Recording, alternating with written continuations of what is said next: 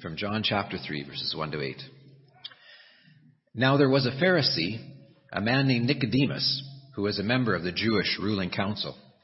He came to Jesus at night and said, Rabbi, we know that you are a teacher who has come from God, for no one could perform the signs you are doing if God were not with him.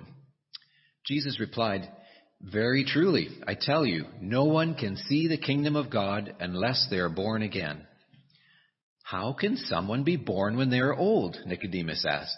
Surely they cannot enter a second time into their mother's womb to be born. Jesus answered, Very truly, I tell you, no one can enter the kingdom of God unless they're born of water and the Spirit. Flesh gives birth to flesh, but the Spirit gives birth to spirit. You should not be surprised at my saying, You must be born again. The wind blows wherever it pleases, you hear its sound, but you cannot tell where it comes from or where it is going. So it is with everyone born of the Spirit. Good morning. In November of this past year, I walked into Staples one evening because I was looking for a new computer. And there was a man on his knees under where some of the computers go, and I asked him, Are you in computer sales? And his reply to me was, No, I'm just an electrician. If I recall correctly, I said something to him like, Well, you know how to do things that I don't understand. The point is that every one of us identifies ourselves in some way. We are not just, and you can fill in the blank. Oftentimes people fill it in by what they do for an occupation or some other way to describe who they are as an individual. And in regard to our personal identity, let's understand how special God has made each one of us. In Psalm 119 verse 73, the psalmist says to God, Your hands, God's hands, made me and fashioned me. Years ago, there was a popular saying that many who were in Christian circles used to, to talk about their self-identity or maybe their self-image when they said this expression, God doesn't make junk. And that's still very true in regard to each one of us. In the first century, believers in Jesus Christ were given a new name. Acts 11 verse 26 tells us what that name is. And the disciples were first called Christians in Antioch. So hopefully the first thing that those who believe in Christ would do to identify who they are is by that word, that we are Christians. Revelation chapter 2 verse 17 also talks about that new name. My topic this morning is what is a disciple? And hopefully we will all of us leave here today excited about being such an individual. First, a disciple is one who has been born anew or born again. Going back to what Tim read us, I want to just underline that again in John chapter 3, where Jesus says to Nicodemus, Truly, truly, I say to you, unless one is born again, he cannot see the kingdom of God. Nicodemus said to him, How can a man be born when he is old? He cannot enter a second time into his mother's womb and be born, can he? Jesus answered, Truly, truly, I say to you, unless one is born of water and the Spirit, he cannot enter into the kingdom of God. Physically, each one of us were born on a certain date, and nothing can change that date. Doesn't matter how you may want to make yourself younger as you grow older, it doesn't work, because all of us had a time when we were born into this world. One time, I remember years ago, a man said to me, I wish I were 18 again. Don't you? And I can honestly say at that point, and I was into my 50s already at that point, I didn't, I wouldn't want to go back there even if I could. Because there's been so much living and so many things that have happened. We can't change our physical birthday. But our second and very important birthday is the day that we are born again.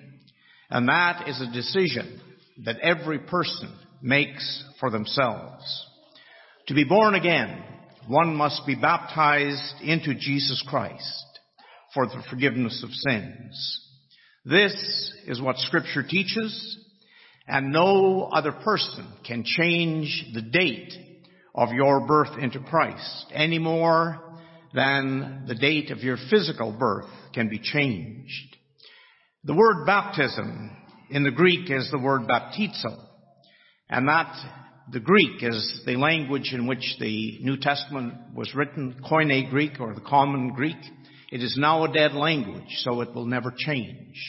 And that, that Greek word for baptism is baptizo, and it means to immerse or to submerge. When one obeys the gospel and is baptized or immersed into Christ, the forgiveness of sins occurs. And that individual is given the gift of the Holy Spirit. That gift is the indwelling of God's Holy Spirit in our bodies as God's people. And a person is not saved, not a disciple, just by going to worship services. It is not by being raised by Christian parents. It is not by association with other Christians. In other words, just because we have been raised in a Christian home, or just because we associate with Christian people, doesn't mean that we are Christians, and doesn't mean that we then have a safe pass into heaven. Salvation is an intensely personal decision. It is, a, it is a decision to change one's life and become a follower or a disciple of Jesus. If I were to ask you when you were saved, could you point to a time and a place when you were born again or born anew? We all of us know because our parents have told us the date of our physical birth. But could you point to that date when you were born again? There are some who say, I know I am saved, but I can't say exactly when or how. Think about that. I've actually had a person say to me, I know I'm saved, but I can't really point back to when that happened or how it exactly happened. We're going to come back to that shortly. Secondly, the Bible says that we are saved by grace. In Ephesians chapter 2, beginning in verse 8, the apostle Paul says, for by grace you have been saved through faith, and that not of yourselves. Not as a result, it is the gift of God, not as a result of works that no one should boast.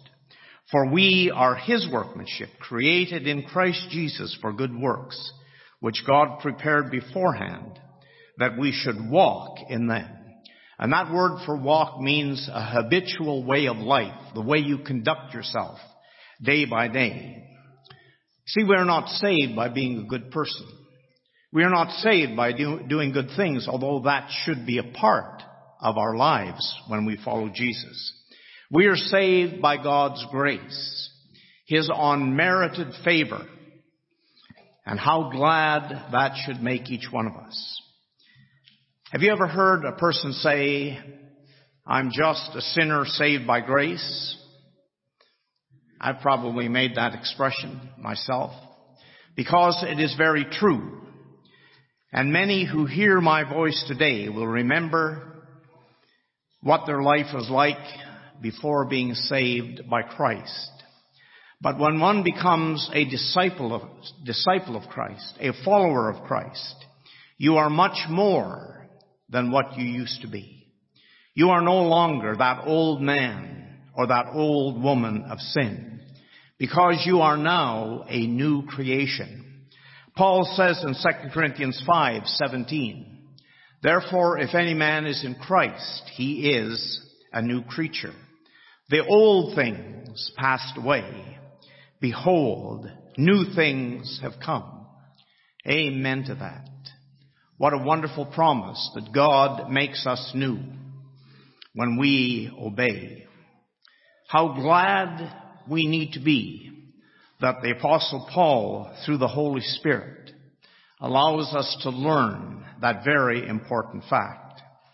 When we become a new creation, the old things, the old life has passed away. And so no one who is a Christian should view themselves as a defeated person or a person that lives a mediocre life. In scripture, Christians, disciples, and I'm going to just pick out a few phrases to describe what that means. Disciples or Christians are called brethren or brothers, children of God, sons of light, a royal priesthood, saints. Ephesians chapter 5 verse 8 says, For you were formerly, and that means before conversion, you were formerly darkness, but now you are light in the Lord. Walk or live as children of light. Neil Anderson, no relative of mine, in a book called Daily in Christ tells us, we become saints at the moment of conversion. Now we don't often think about that, but it's true. We become saints at the moment of salvation and live as saints in our daily experiences as we continue to believe what God has done and as we continue to affirm who we really are in Christ. He goes on to say, if you fail to see yourself as a child of God, you will struggle vainly to live like one. And Satan will have little trouble convincing you that you are no different from who you were before Christ when my words here came into your life and that you have no value to God or anyone else. Our identity as God's children should never be in doubt. As Dr. Anderson and much more importantly the Bible teaches, we become saints at the moment of salvation. Maybe when you were younger and you were starting to go out, your parents said something to you like, remember who you are. This is not said to make us think that we are better than other people, but rather it's said to us to remember our walk, our manner of life is different from that of the world. To understand the importance of being a disciple, I want us to look for just a moment at the calling of the disciples of Jesus. Mark chapter 3 verses 13 through 19. And he, that is Jesus, went up to the mountain and summoned those whom he himself wanted, and they came to him. And he appointed twelve that they might be with him and that he might send them out to preach and to have authority to cast out the demons. And he appointed the twelve Simon to whom he gave the name Peter and James, the son of Zebedee, and John, the brother of James. To them he gave the name Boanerges, which means sons of thunder, and Andrew, and Philip, and Bartholomew, and Matthew, and Thomas, and James, the son of Alphaeus, and Thaddeus, and Simon, the Cananaean, and Judas Iscariot, who also betrayed him. These men, these were the men who were called to change the world. None of them were famous. None of them came from important families. None of them had important jobs. None of them were outstanding scholars. They were all everyday, ordinary people, like you and like me. John the Baptizer, who came to prepare the way for Jesus, had disciples who followed him. In John chapter 1, beginning in verse 35, it says, On the next day John was standing. Now this is John the Baptizer, and two of his disciples, and he looked upon Jesus as he walked and said, Behold, the Lamb of God. And the two disciples heard him speak, and they followed Jesus. And Jesus turned and beheld them following and said to them, What do you seek? And they said to him, Rabbi, which translated means teacher, where are you staying? He said to them, Come, and you will see. When they met Jesus, they left John the baptizer and began to follow Jesus. And these individuals were the ones, as I mentioned, some of them who became changed men. It doesn't mean that they still didn't have some problems, or sometimes make the wrong decisions, or sometimes say the wrong thing, or at times have a lack of faith. Does not just sound like regular folks? We could talk about Peter, but I think there is a great overlooked lesson regarding Thomas. And when I mention Thomas's name, what comes to your mind as a descriptor of Thomas? Doubting. Doubting. That's usually what comes to our mind. Doubting Thomas. Because he had to see the holes in Jesus' hand and his side where he had been pierced by the Roman spear. But I want to mention something that came to my mind just recently in John chapter 11 about Thomas. In John chapter 11, Jesus intends to go back to Bethany. And his disciples think that's a bad idea, as they were concerned that the Jews will try to kill him when he goes back into that area. Listen carefully to what is said in John chapter 11 and verse 16. Thomas, therefore, who is called Didymus, said to his fellow disciples, let us also go that we may die with him.